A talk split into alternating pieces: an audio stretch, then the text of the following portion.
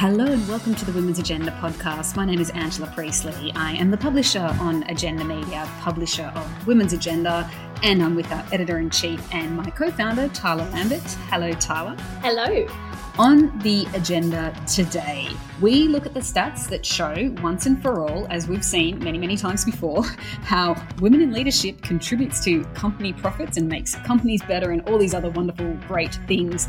We look at the shock resignation in Tasmania, where a very high profile senior male has stepped down for family reasons and talk about what that might mean in the wider context right now plus plenty more moments and things to share and wins for women. And we promise not too much politics this week. Thank you for listening. So, Tarla, I did say not too much politics in this episode this week because we know that it's going to ramp up only from here because the election will be called. It should be called any day, any moment now, maybe even by the time people are listening to this podcast. But we keep it brief before we get to our wins for women. Talk us through what has happened this week. Who are some of the uh, people coming out and sharing their allegations about the Prime Minister and particularly the Prime Minister's character? Oh, God. There's been a long lineup, so the list is unending, isn't it? There were two very strong allegations. One was made by Catherine Cusack, who is a minister in the Northern Rivers where I'm at. And she has resigned from Parliament, but she is still sitting till the election, obviously. Um, but she came out just again to to back up Concetta Fierravanti Wells's allegations against the Prime Minister last week, saying he is a bully. In her experience, he is autocratic. He doesn't care about the people of Australia.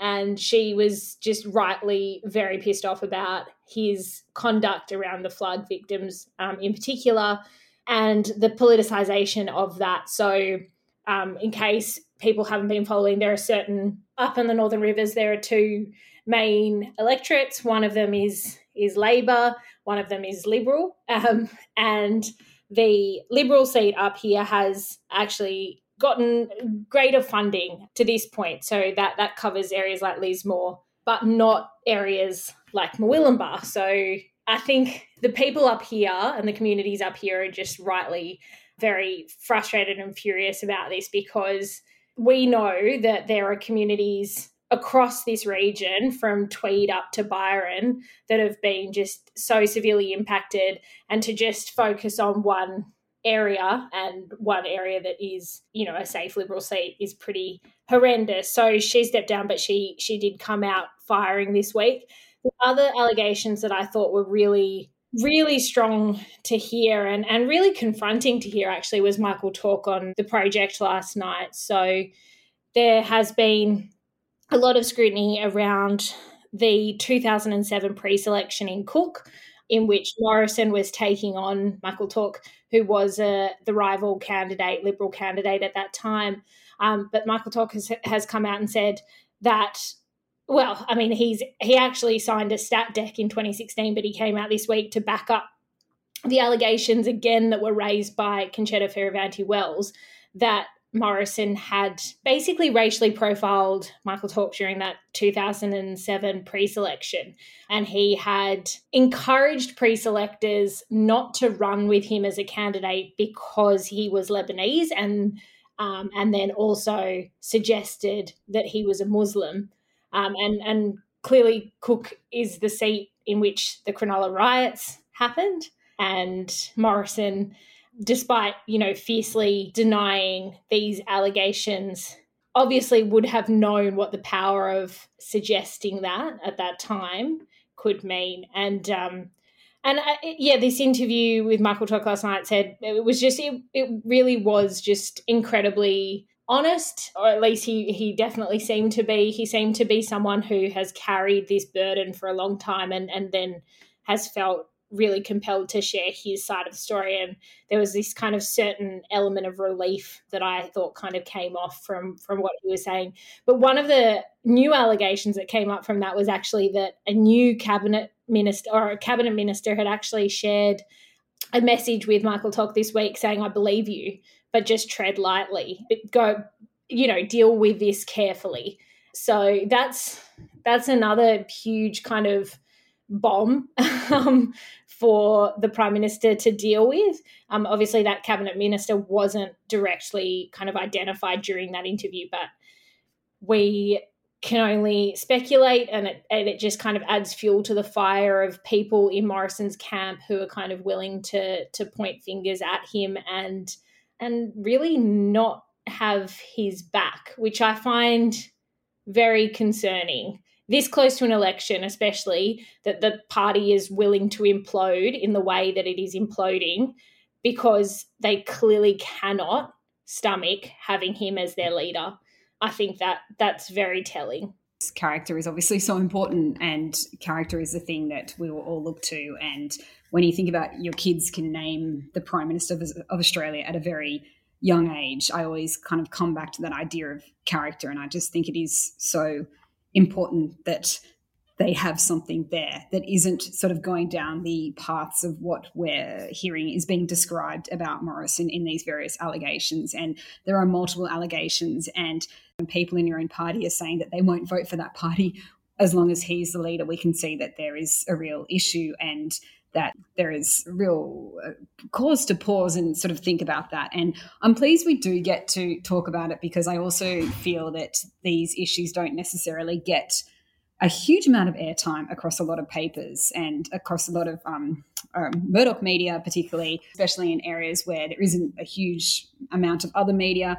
These messages don't necessarily get through. And I think it's important to remember this and to hammer it home and to keep thinking about what is happening with this government, how it has been imploding in front page news across a lot of these papers, but that doesn't necessarily happen in this case. And the same with the budget. Like I just look at um, how the the budget has been communicated and how you see in certain pockets of the media it gets communicated in very simplistic ways that really paint Morrison and Frydenberg as these statesmen like blokes in their you know black and white um, photos and looking very grand and there to deliver this election for to deliver this budget for the election that it's going to save us all this money and make us happy for all of about five minutes. Yeah, I think it's important to raise these issues and keep talking about them constantly because if we don't talk about politics and politics really does just happen to us.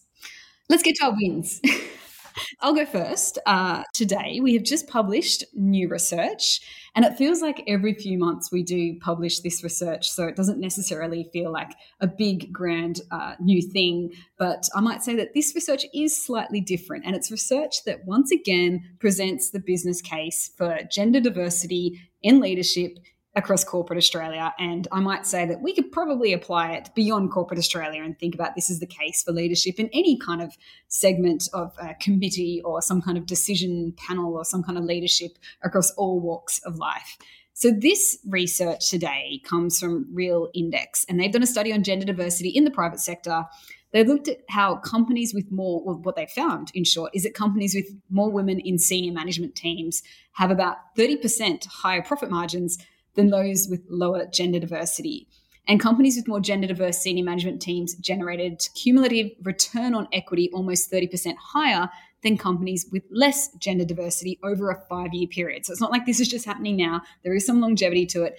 And this study has tracked a huge number of companies as well. It's based on global data of 2,500 large cap companies across 30 different countries and over the course of a decade. So they have found some very, very clear results that do link gender diversity in leadership, not just on boards and the CEO level. We've seen that research before, and that's often where this research is carried out because, um, in many ways, it is a little um, easier to see the direct correlation. Um, senior leadership is not quite black and white as when you look at the number of people on a board and, and, and look at their gender.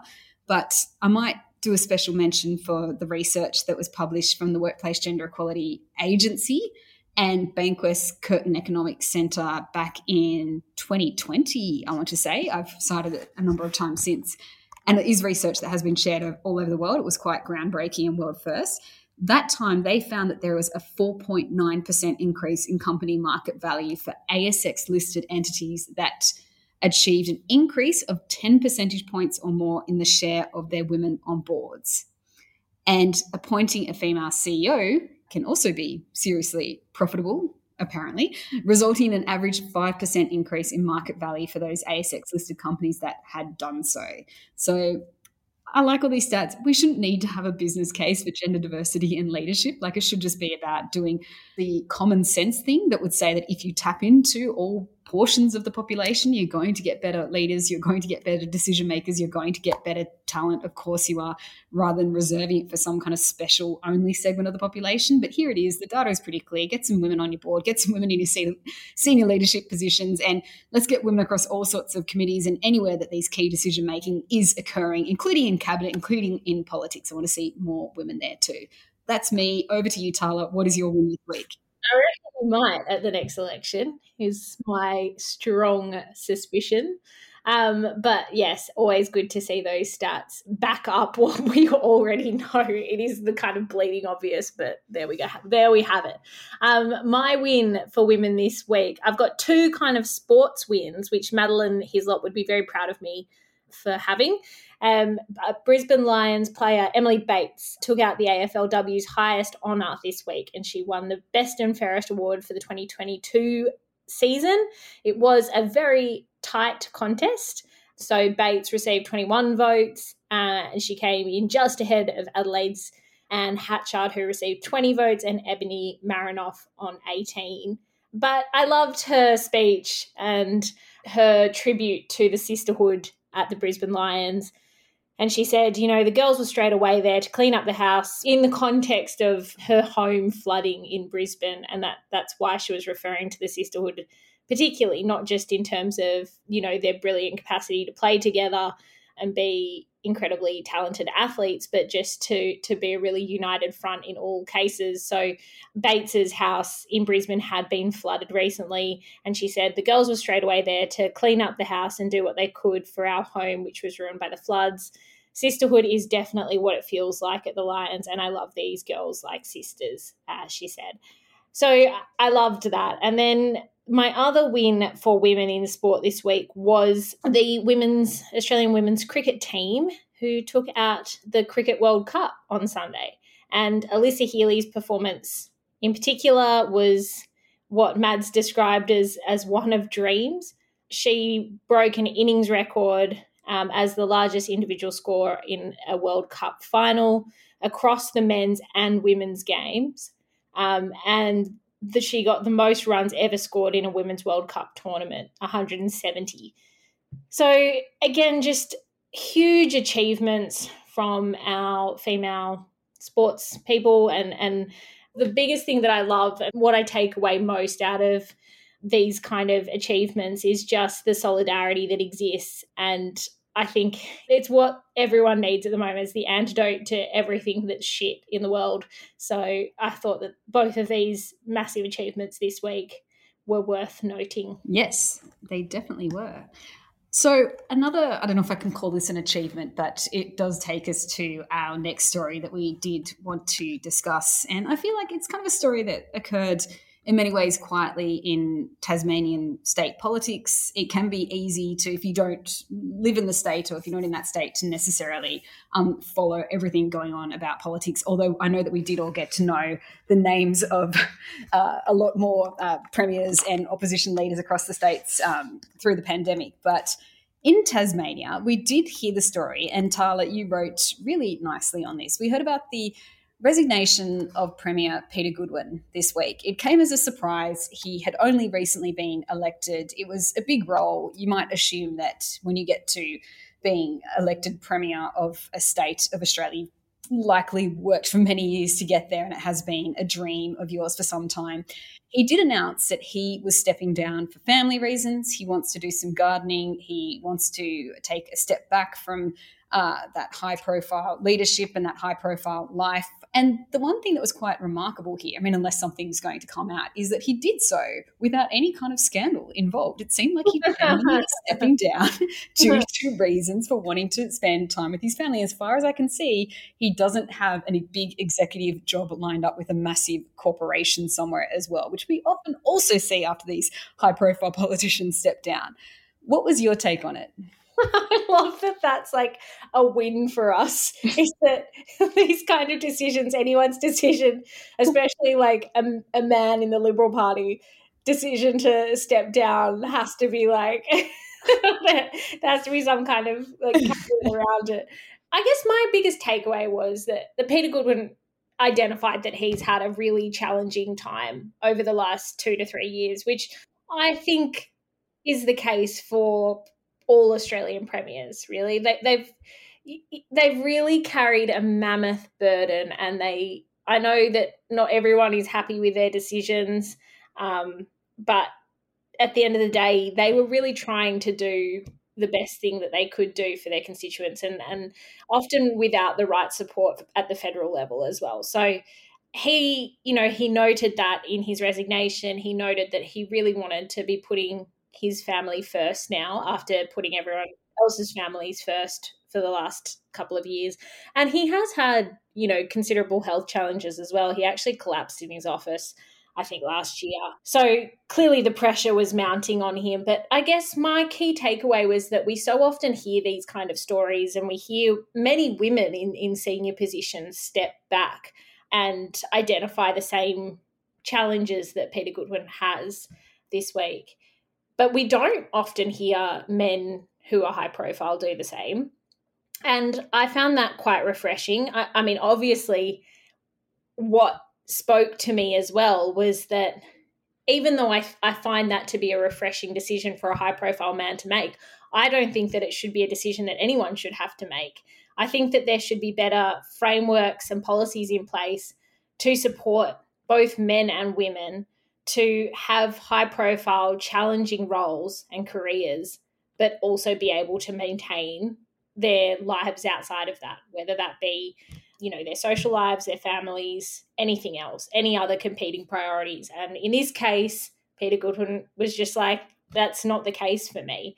Now i identified a couple of the policy areas within the piece that i wrote that i think would be meaningful i think in peter gutwein's case it's probably not as relevant because his his children are a bit older but you know if you look at things like paid parental leave or early childhood education in this country, we are really still on the massive back foot um, when it comes to those areas.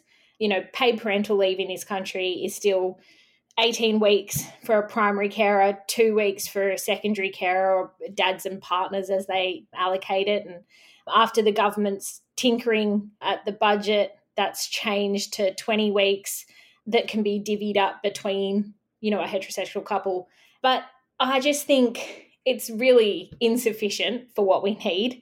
It's not incentivizing men to take that time out to, you know, not only bond with their their child, but but also to, um, you know, create a level playing field within that relationship and and to you know increase the economic participation rates of women in this country. And then if we look at childcare as well, you know, we have one of the most cost prohibitive systems of childcare in the world, really. And and in metropolitan areas, it's kind of centres can cost from anywhere between you know 160 and I think in Sydney there's one that's up to 190 dollars a day. You know, and, and I think 40% of families, or perhaps just over 40% of families, actually just cannot even fathom affording childcare and even with the subsidies that are in place at the moment. So we know that there are very clear kind of policies, policy areas that can be changed and reformed to make sure that families are better supported and people don't have to make these calls. They don't have ultimatums in their lives between family and, and career. And, you know, I, I really hope that Peter Gutwein goes and has a, a lovely old break and enjoys himself and, and relaxes. But I I ultimately, you know, hope that he is in a position where he has made that call and feels really comfortable with it and and didn't feel like he was kind of absolutely pushed to breaking point to make that that call. Um, and I think that's what we really need to avoid with anyone. And unfortunately, like there are Peter Gutweins that occur every day and usually for women every day across varying aspects of leadership or big roles. It's not even leadership. It's not like you have to hit your dream kind of career ambition or something to realize that you can't do what you're trying to do. Often it's people stepping back from jobs that they actually really need and could use and could really benefit from in terms of their long term economic security. It might not be their dream career, but they still find themselves in positions where they actually have no choice but to step back from that and to take on and, and, and return to more days supporting family. Sometimes it's just that you can't make it work in terms of getting the after school drop off, or you can't make it work the mental load work. You just can't make that happen. It's not necessarily even about trying to do multiple things at once with the physical time that you have. It's also that load that you feel on yourself that is just so much pressure that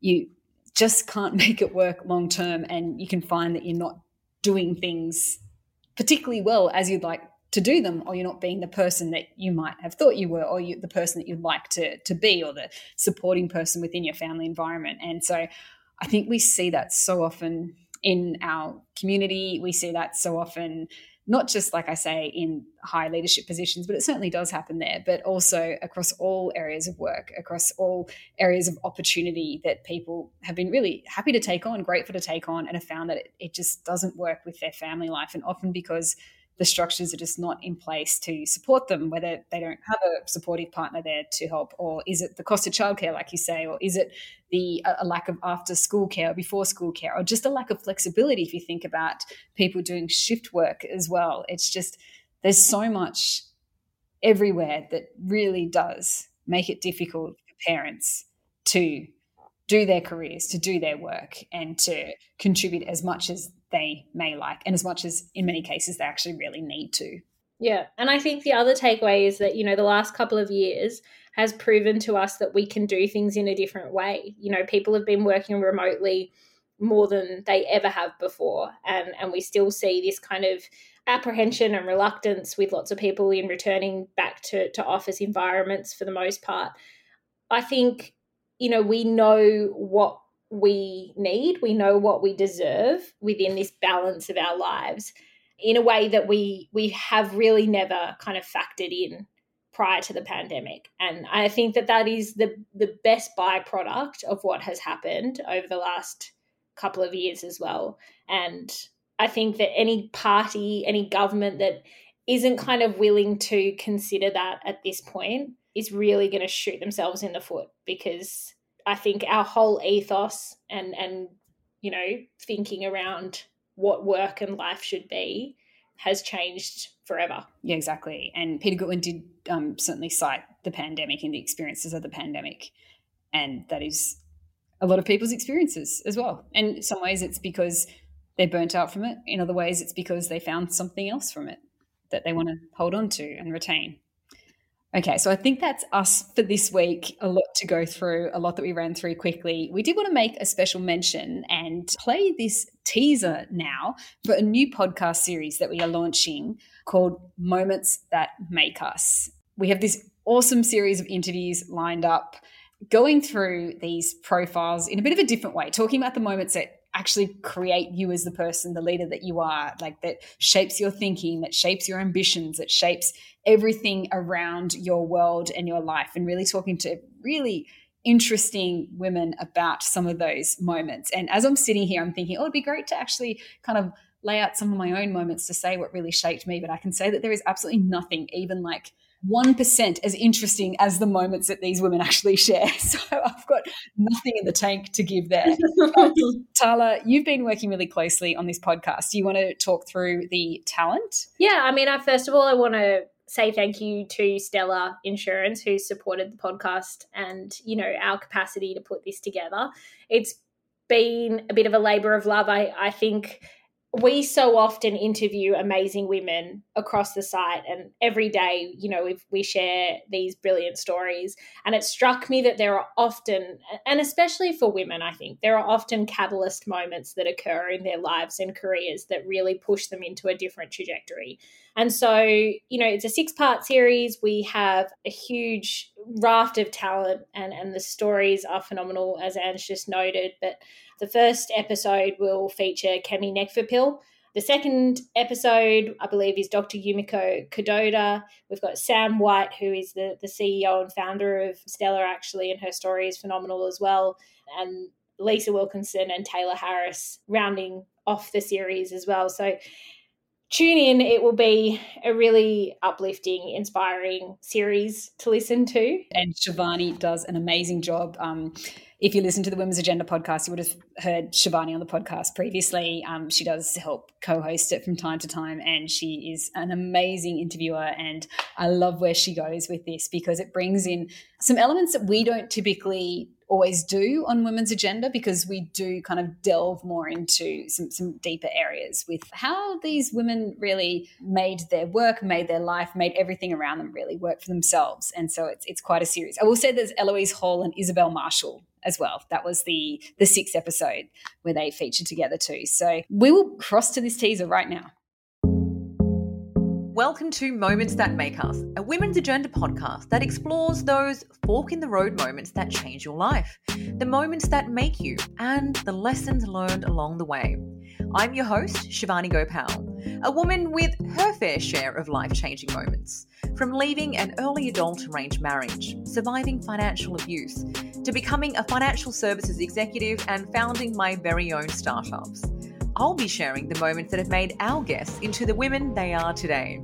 And we're able to bring this to life thanks to our friends at Stellar Insurance. We'll be hearing from Dr. Yumiko Kadota. When you burn out and leave the hospital system, you're made to feel like a failure. I never really got to switch off. And I do believe that that is one of the major reasons why I got so mentally unwell. Kemi Nekvapil. I'm thinking, okay, so I don't belong to the white people and I don't belong to the black people. So I'm going to have to belong to myself first. And that was definitely a moment that made me.